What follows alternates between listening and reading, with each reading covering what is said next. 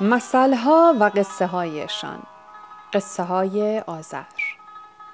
نویسنده مصطفی رحمان دوست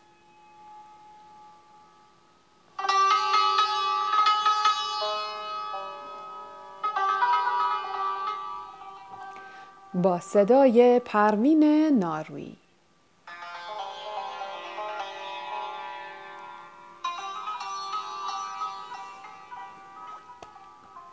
ندو که به من نمی‌رسی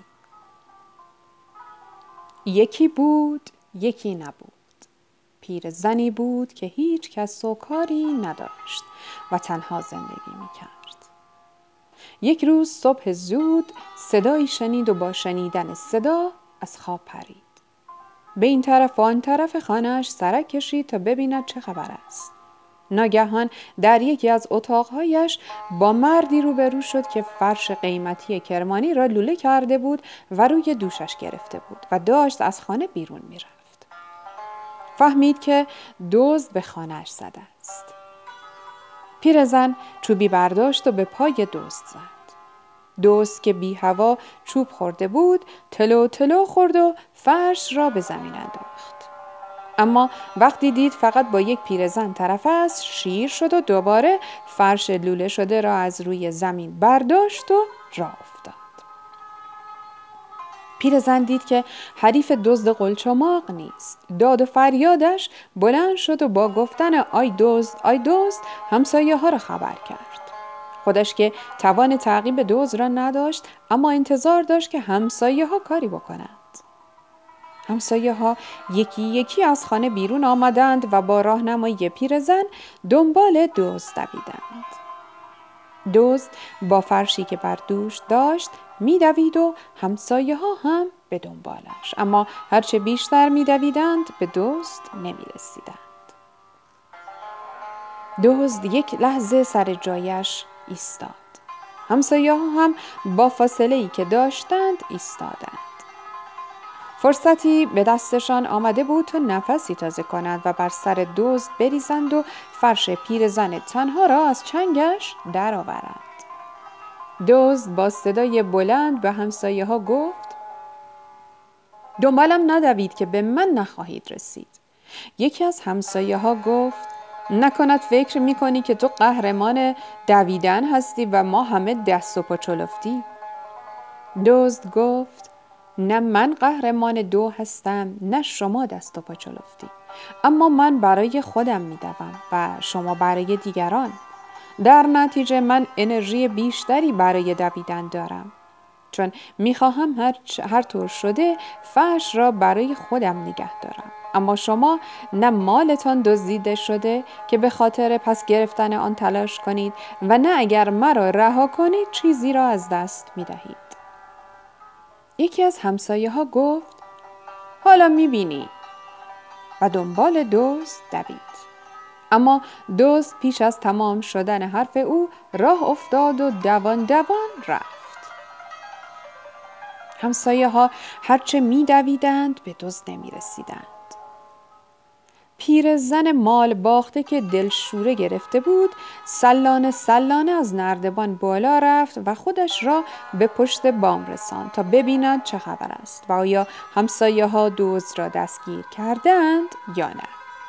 از همان بالا دید که همه دنبال دزد می دوند. اما با او فاصله زیادی دارند. با خودش گفت ای دل غافل دیدی چه بلایی به سرم آمد؟ با این تعقیب و گریزها هیچ کدام به دزد نابکار نمی رسند. جوانی کجایی که یادت به خیر اگر جوان بودم به همه میفهماندم که چطوری دوز را دنبال می کنند و می گیرند.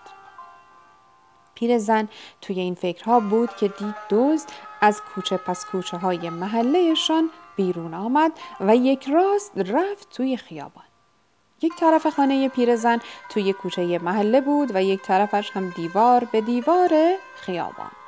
پیرزن خودش را به لبه پشت بامی که کنار خیابان بود رساند تا اوضاع را بهتر زیر نظر داشته باشد. دزد همچنان که میدوید و همسایه ها هم به دنبالش به کنار خانه پیرزن رسید. پیرزن اصلا نفهمید چه کار می کند ناگهان احساس کرد که زور و قدرت ده تا جوان به دست و پاهایش دمیده شده.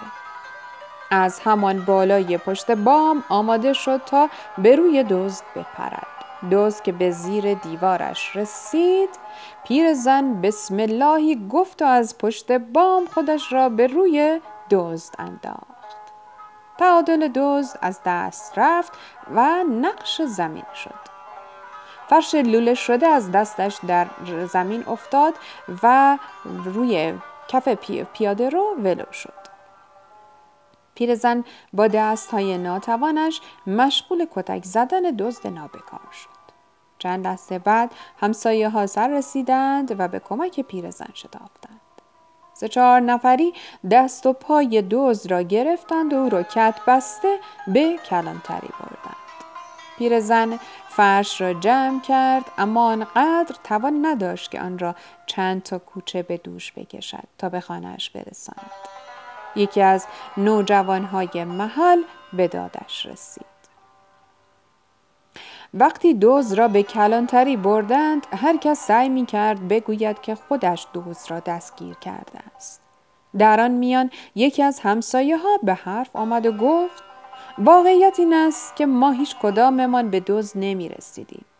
اگر خود پیرزن صاحب مال به داد ما نمی رسید حالا دوز رفته بود پیکارش و ما هم دست از پا دراستر به خانه ایمان بازگشته بودیم. از آن به بعد وقتی بخواهند بگویند که بدون انگیزه کافی به جایی نمی رسی این مثل را به زبان می آورند. ندو که به من نمی رسی.